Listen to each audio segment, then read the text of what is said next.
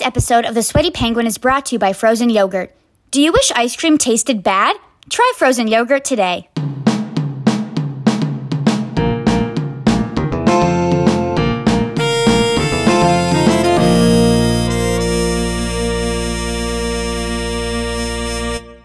Is COP26 worthwhile?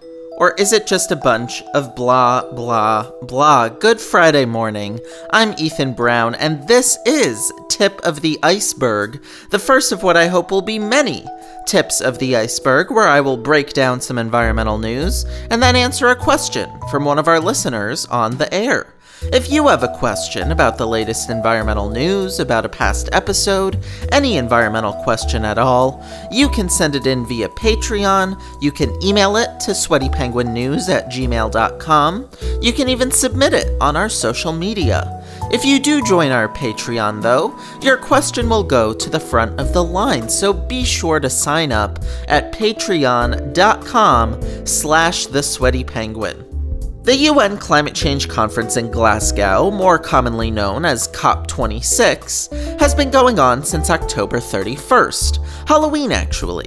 Because the only thing scarier than climate change is going to a conference. Seriously, conferences sound so cool before you get there, and then you go and find out, oh, it's just listening to speeches and panels for several days straight. No matter how much you're into the conference, you'll spend half hiding in your hotel room and the other half drinking Red Bull out of your coffee mug, trying not to fall asleep. In the lead up to the conference, during the conference, even after a lot of the speeches and pledges had been made, there seemed to be a lot of pessimism. There was a feeling that the result of this conference would either be nothing, or it would be some pledge or treaty or something that not only didn't do enough, but wouldn't be followed through on. Now, we know at this point that stuff did happen. It was sort of like Kim Kardashian and Pete Davidson. We know something's going on, but are we going to get a full blown, long lasting commitment? Who's to say? But a lot has happened actually. World leaders put together plans to end and reverse deforestation by 2030. India pledged to go carbon neutral by 2070. The fast fashion industry pledged to go carbon neutral by 2050. And world leaders plan to cut global methane emissions by 30% by 2030. Methane being the greenhouse gas that is the second largest contributor to global warming behind carbon dioxide. And before you ask, no, the plan isn't to remove beans from 30% of the world's diets, as much as that would improve our elevators. Essentially, a number of pledges took place that, if followed through on, would be a very big deal. But I understand why. A lot of people are looking at this and saying, that's not enough, or I don't believe you.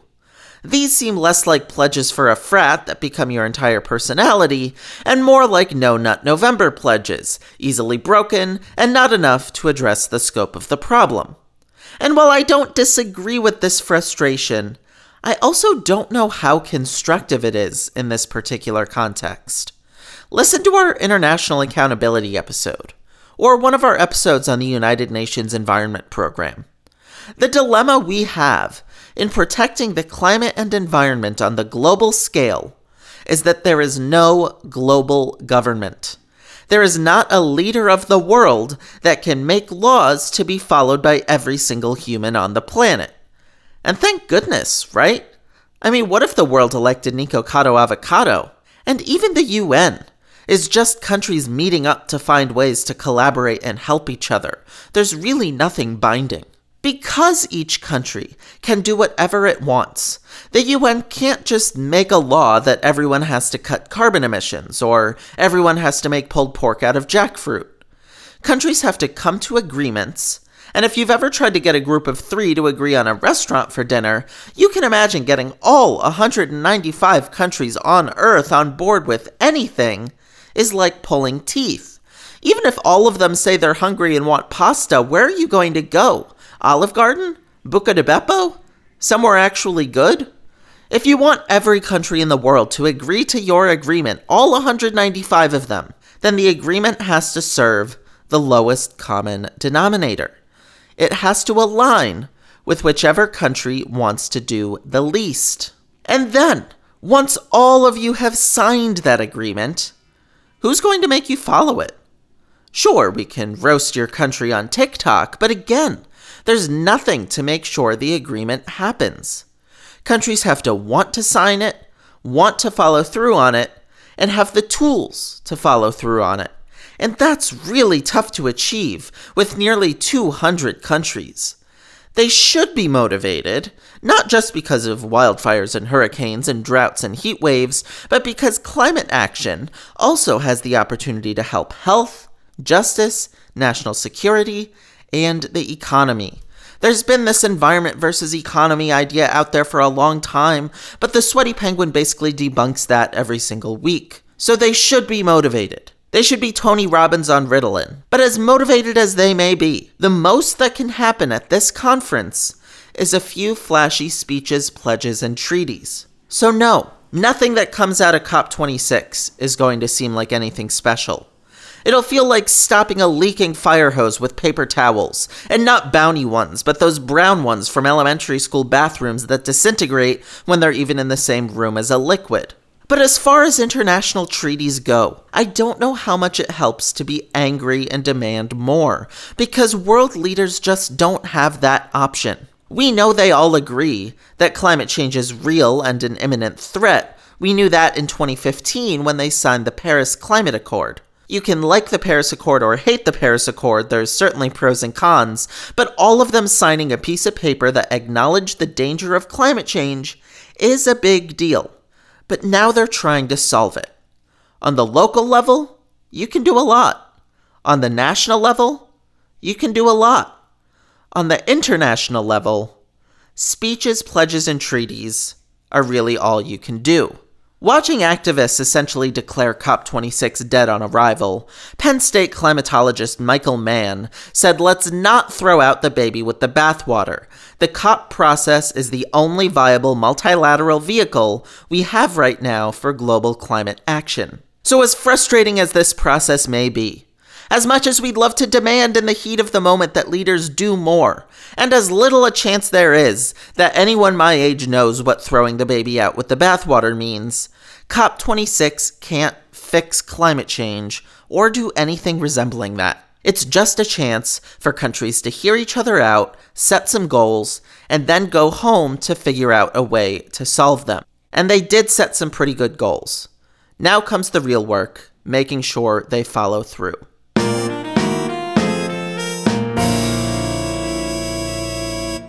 Do you ever eat ice cream and think, this tastes too good? If so, frozen yogurt is for you. With frozen yogurt, you can get the same amount of methane emissions from your cow, but instead of making something yummy, you'll make something terrible. Cool! Frozen yogurt, the best way to condescend about how healthy you are while eating Oreos and gummy worms.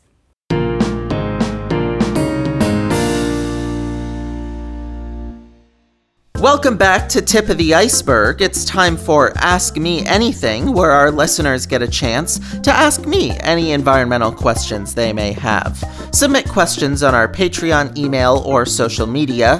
Questions from patrons go to the front of the line, so be sure to sign up today at patreon.com slash the sweaty penguin. Today's Ask Me Anything comes from Lawrence Harris, who says, Congratulations on your news scoop about PFAS, long before anybody knew what it was.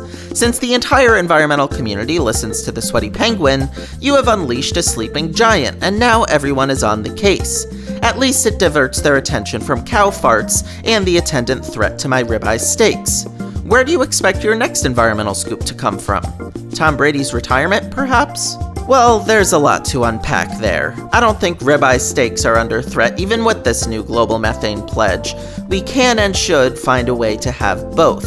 But to your main point, I was actually becoming familiar with PFAS in the summer of 2018. I was interning and we were keeping a close eye on a meeting that the Environmental Protection Agency was holding to discuss PFAS. So the environmental world has had PFAS high on the concern list for at least a few years now. But you're right, it didn't come into the national spotlight until pretty recently for whatever reason, so I'm glad it seemed like we had some kind of inside scoop. As for where our next would come from, There's always toxins people don't know about, maybe fine particulate matter will gain some attention. But when I think of what's concerning environmental scientists that might not be as mainstream, I think of correlated extreme weather events.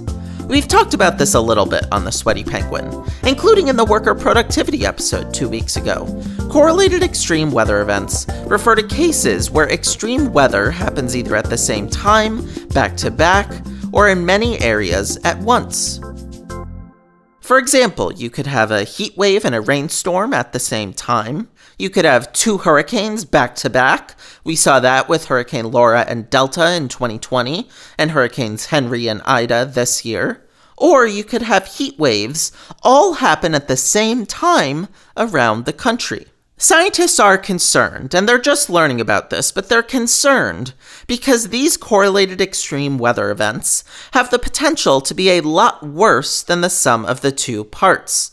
If it's hot and wet to the extreme, you might see disease spike in ways you wouldn't if it were just one or the other, or you might see crops fail when they would normally survive either one of those two conditions. If there's two hurricanes back to back, Soil might be able to drain if the hurricanes were spread out, but back to back, it might not. It might lead to some really bad erosion. That's just one thing that could happen. If you have heat waves happen at the same time around the country, you might have the same crop fail in multiple regions at once, which would have a huge impact on food availability and the market, whereas that crop failing in one region might not matter as much to the entire market. So you can see how these correlated extremes, these scenarios, which are quickly increasing in frequency and severity as climate change worsens, are really, really scary. Now, that's a lot harder to put in a news headline than PFAS bad, but I do think as scientists start to game out more of these scenarios, and unfortunately we start to see them play out in real life more and more, correlated extreme weather events will inevitably enter the mainstream. I don't want to say we have any sort of inside scoop beyond our willingness to read academic papers every week, but I do hope enough people tune into the Sweaty Penguin to allow us to bring some of these lesser known issues into the mainstream. That's certainly our goal here each and every week. Thank you so much for the question. Thanks to all of you who listened to our first tip of the iceberg. Remember, you can get a shout out at the end of the show by leaving a five star rating and a review on Apple or Podcast Addict. That helps boost us in their algorithms. The other way to get a shout out is to join our Patreon. And we've got a new patron this week, too Mike Amate. Thank you so much for joining our Patreon. It really helps us out. Remember, when you join our Patreon, you'll get not just a shout out, but merch, bonus content, a chance to win a signed book from one of our experts, and you can get your questions answered on Tip of the Iceberg. Head to patreon.com slash the sweaty penguin to unlock all that cool stuff and help grow the show. We'll be back with a normal episode next week, but we have another tip of the iceberg scheduled for Black Friday. So while you're in line for a $30 TV, be sure to tune in.